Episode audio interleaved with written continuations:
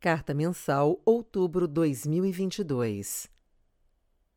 Incerteza sobre a inflação no cenário doméstico. Há consenso que a economia global desacelerar e que haverá diminuições das taxas de inflação.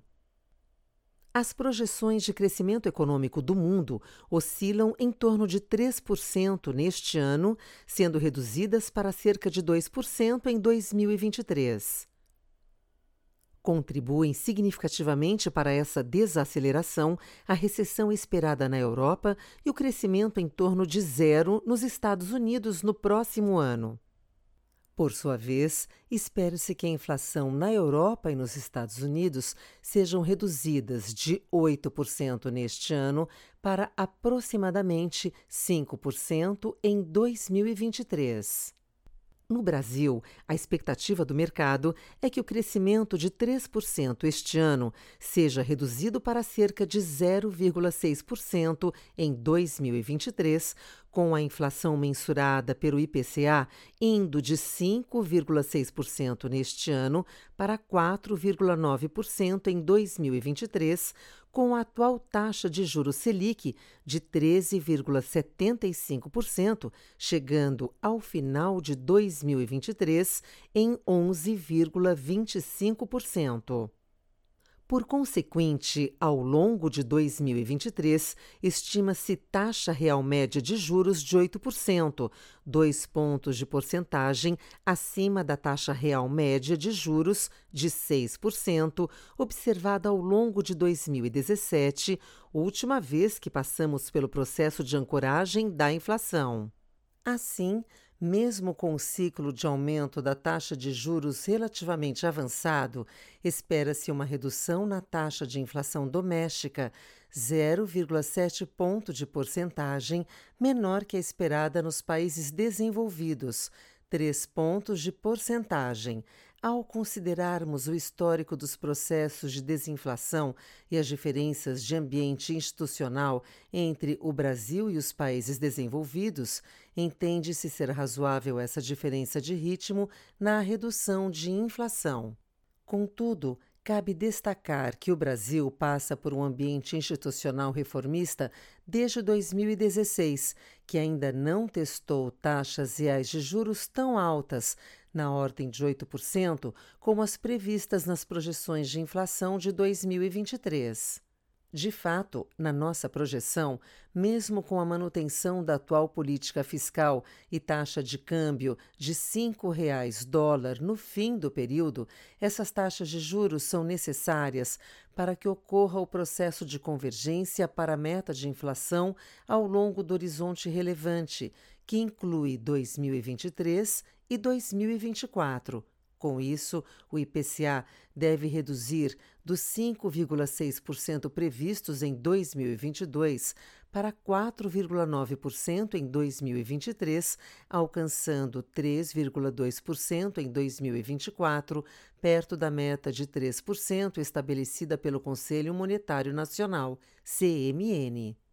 A última vez que convivemos com taxas reais de juros tão altas, cerca de 6% em 2017, o mundo era bem diferente do atual, no qual o avanço do processo de globalização proporcionava desinflação de bens, em um ambiente de dólar mais fraco. Naquela época, a economia brasileira crescia abaixo do seu potencial e vivíamos os primeiros anos de ancoragem fiscal. Por sua vez, hoje, na comparação com 2017, há ao menos dois fatos decorrentes das reformas recentes que contribuem para maior impacto da política monetária. 1. Um, os subsídios financeiros e creditícios diminuíram de 84,3 bilhões de reais ou 1,3% do PIB em 2017 para 52,6 bilhões de reais, ou 0,6% do PIB em 2021. 2. Em consequência da reforma trabalhista, há hoje mais flexibilidade para admissões e desligamentos que em 2017.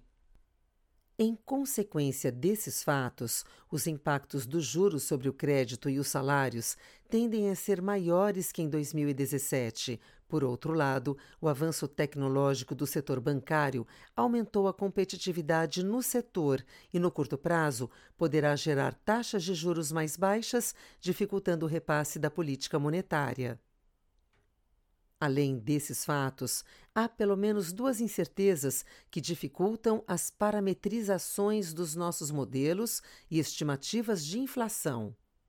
Primeira, após a pandemia e beneficiados pelas reformas econômicas ocorridas desde 2016, o intervalo de estimativas que aferem as taxas naturais de equilíbrio de juros, de desemprego, etc., da economia brasileira se alargaram bastante. Por exemplo, em artigo publicado no Valor recentemente, Ricardo Barbosa e Braulio Borges afirmaram que a taxa natural de desemprego poderia ter passado de 9,3% para algo entre 5,8% e 8,1%, ponto médio de 7%. Se a taxa for 6% ou 8%, faz enorme diferença em termos de predição para a taxa real de juros necessária para levar o IPCA à do CMN. Quanto maior a taxa natural de desemprego, menor é a taxa real de juros necessária, e assim estaremos crescendo abaixo do potencial, como em 2017. Porém, só teremos mais precisão sobre qual é a taxa natural verdadeira ao longo do processo de convergência. Segunda, há desconhecimento sobre qual será a política fiscal executada a partir do próximo ano, inclusive em relação à continuidade de várias desonerações tributárias ocorridas e do real comprometimento com o controle das despesas. Se houver âncora fiscal crível que consiga convencer aos investidores que esta entregará superávit primário que põe a dívida pública em trajetória sustentável, certamente será menor a taxa real de juros necessária para colocar a inflação na meta com uma âncora fiscal crível como a aprovada em 2016, se o ambiente global não atrapalhar, o câmbio de equilíbrio poderá chegar a R$ 4,70, o que levará a inflação de 2023 para 4,2%, mais próximo da meta de inflação, 3,25%, mas ainda muito acima desta. Uma política fiscal crível também ajudará na coordenação com a política monetária. Esta coordenação é fundamental para o controle permanente da inflação, segundo o texto seminal sobre o assunto, de autoria de Sargent e Wallace, uma vez que Banco Central sozinho não consegue controlá-la, como Bianchi e Melosi também concluíram no Simpósio Econômico Jackson Hole 2022. No Brasil, segundo a literatura empírica, em consequência da ausência de coordenação entre as políticas fiscal e monetária, esta historicamente apresentou baixa potência para controlar a inflação, aumentando, pois, o custo da desinflação. Todavia, com um Banco Central independente, espera-se que esta potência tenha sido incrementada, uma vez que a independência naturalmente garante um esquema de coordenação em que a política monetária domina a política fiscal, ao garantir que excessos de déficits fiscais não mais serão financiados por receitas de senhoriagem, expansão monetária.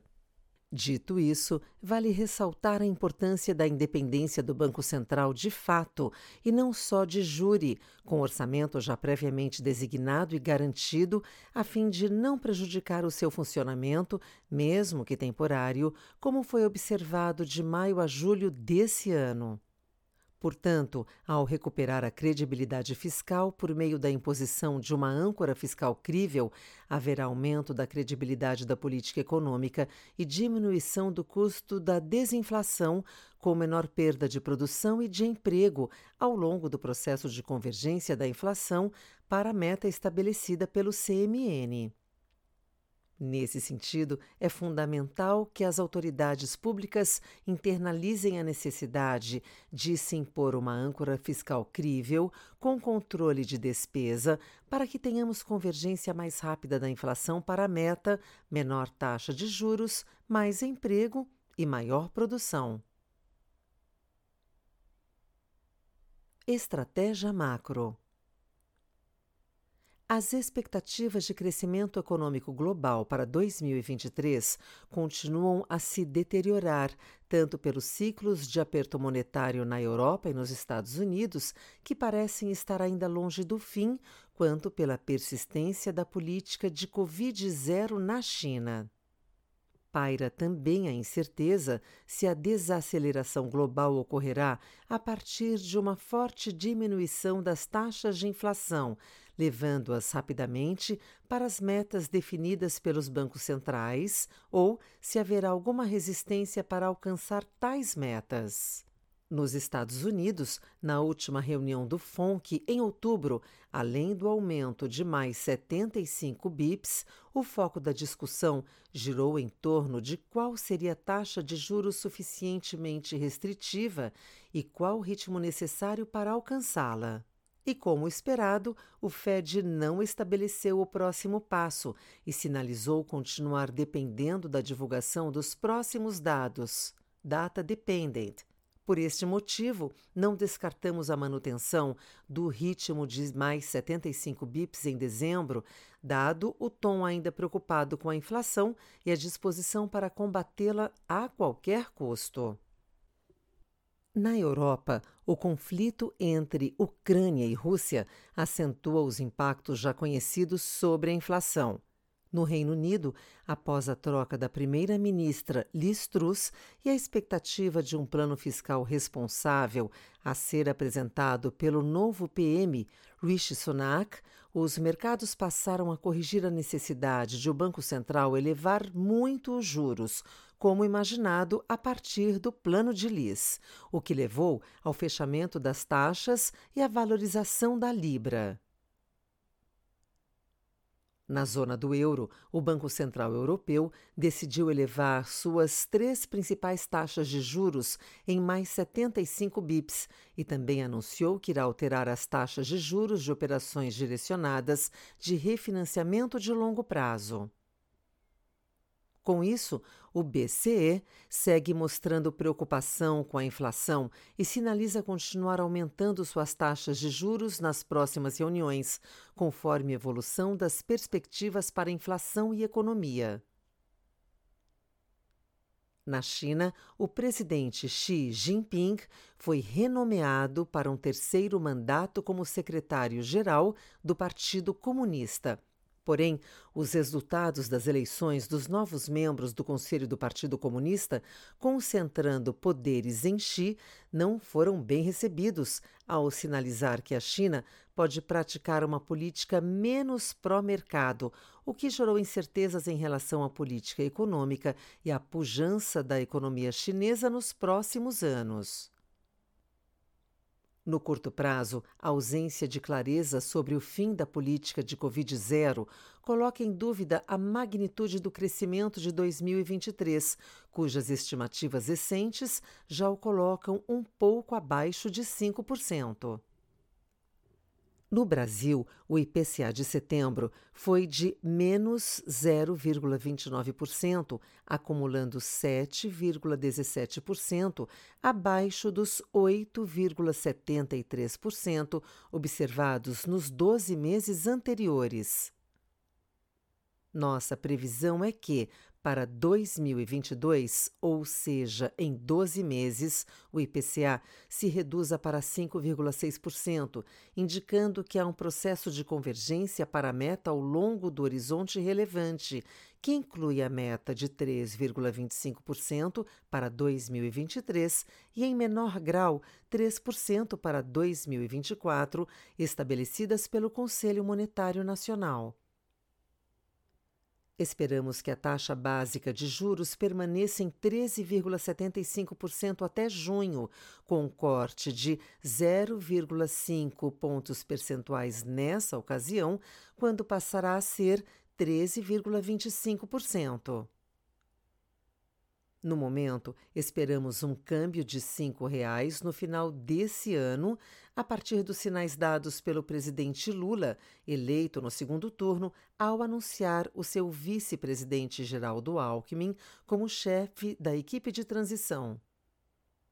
Esse anúncio sinalizou ao mercado que o ajuste fiscal, que vige desde meados de 2016, terá continuidade com um governo mais ao centro e uma equipe econômica ao estilo da que conduziu o Brasil entre 2003 e 2005, período em que houve responsabilidade fiscal e sinalização que a política fiscal executada gerava dívida pública sustentável.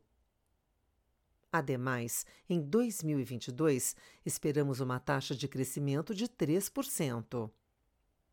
No mês, a maior contribuição positiva para o resultado do fundo veio de posições em moedas, com destaque para a venda de USD-BRL.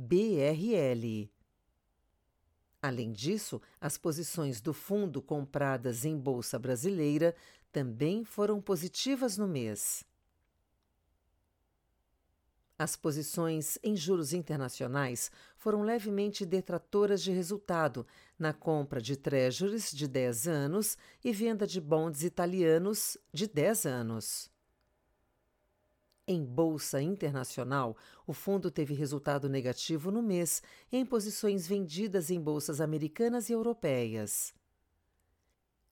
As posições em juros local foram as mais negativas em outubro, tendo o fundo exposição doada na curva pré e em NTNBs de longo prazo. Por fim, as posições em commodities tiveram resultado neutro. O Azequest Multi fechou o mês com 0,24%, o Azequest Multimax com resultado de menos 0,45% e o fundo Azequest Multi PWR, versão arrojada da estratégia macro e que busca uma utilização de risco mais 1,5 vezes maior do que o Multimax, encerrou o mês com performance de menos 1,12%, acumulando retorno de 19,15% em 2022. Estratégia de renda variável. Em outubro, as principais bolsas americanas registraram alta. O S&P 500 rendeu 7,99% e o Nasdaq 3,90%. O setor de energia foi protagonista, subindo mais de 24% no mês.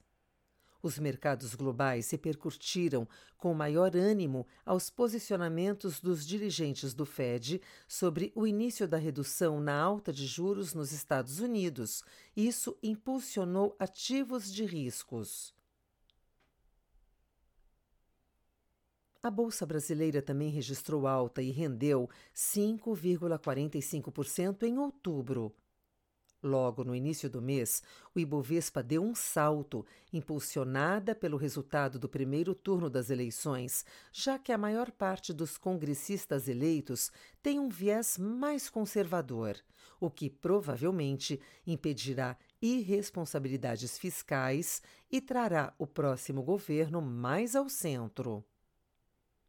Os destaques de alta foram as ações dos setores de petróleo e petroquímica e de varejo.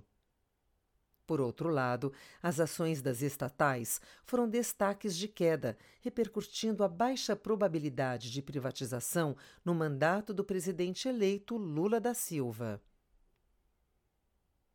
Do ponto de vista de atribuição de resultado do nosso portfólio, os setores de varejo, petróleo e petroquímica e utilidade pública foram os que mais contribuíram, enquanto mineração e assistência médica foram os maiores detratores.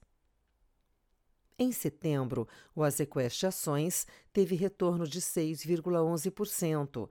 O Azequest Small Mid Caps rendeu 8,89% e o Azequest Top Long Bizet 6,42%, todos acima do índice Ibovespa. O Azequest Total Return encerrou o mês com um resultado de 1,48%, equivalente a 145% do CDI. Estratégia Crédito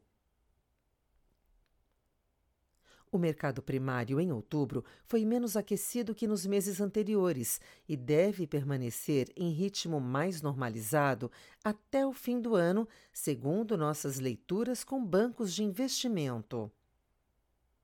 A exceção segue sendo os ativos isentos, que continuam com alto número de ofertas primárias. Já o mercado secundário continuou em ritmo saudável e novamente com viés comprador na margem. Isso levou a um pouco mais de fechamentos do que aberturas de spread de crédito nos ativos indexados em CDI. Em nossos fundos, tivemos atividade mais modesta, com ajustes pontuais de otimizações dos portfólios. O Azequest Lute teve um rendimento de mais 1,12% no mês de outubro, resultado bastante acima da rentabilidade-alvo de longo prazo pensada para o fundo. As diversas estratégias apresentaram bons resultados no mês, com destaque para as carteiras de debêntures em CDI e LFSN. O Azequest Valore teve um rendimento de mais 1,07% no mês de outubro, resultado em linha com a rentabilidade-alvo de longo prazo pensada para o fundo. As diversas estratégias apresentaram bons resultados no mês, com destaque para as carteiras de debêntures em CDI e LFSN. O Azequest Altro teve um rendimento de mais 1,16% no mês de outubro, resultado um pouco acima da rentabilidade-alvo de longo prazo pensada para o fundo. No mercado local, as diversas estratégias apresentaram bons resultados, com destaque para as carteiras de LFSN e debentures em CDI. Já estratégia offshore teve resultado abaixo do CDI no mês. O Azequest Supra teve um rendimento de mais 1,36% no mês de outubro, resultado acima da rentabilidade-alvo de longo prazo pensada para o fundo.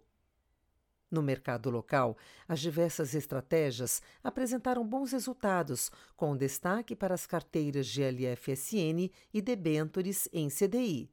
Já estratégia offshore teve resultado abaixo do CDI no mês. Por fim, o Azequest Debentures Incentivadas teve um rendimento de mais 1,22% no mês de outubro, resultado abaixo do IMAB5, mais 1,91%. Perdemos com a abertura dos spreads de crédito e no posicionamento relativo entre os vértices da curva de juros real. Outras estratégias. O Azequest Low Vol destaque em nossa grade de produto por sua consistência de performance, encerrou o mês de setembro com retorno de 0,91% e nos últimos 12 meses rendeu o equivalente a 128% do CDI.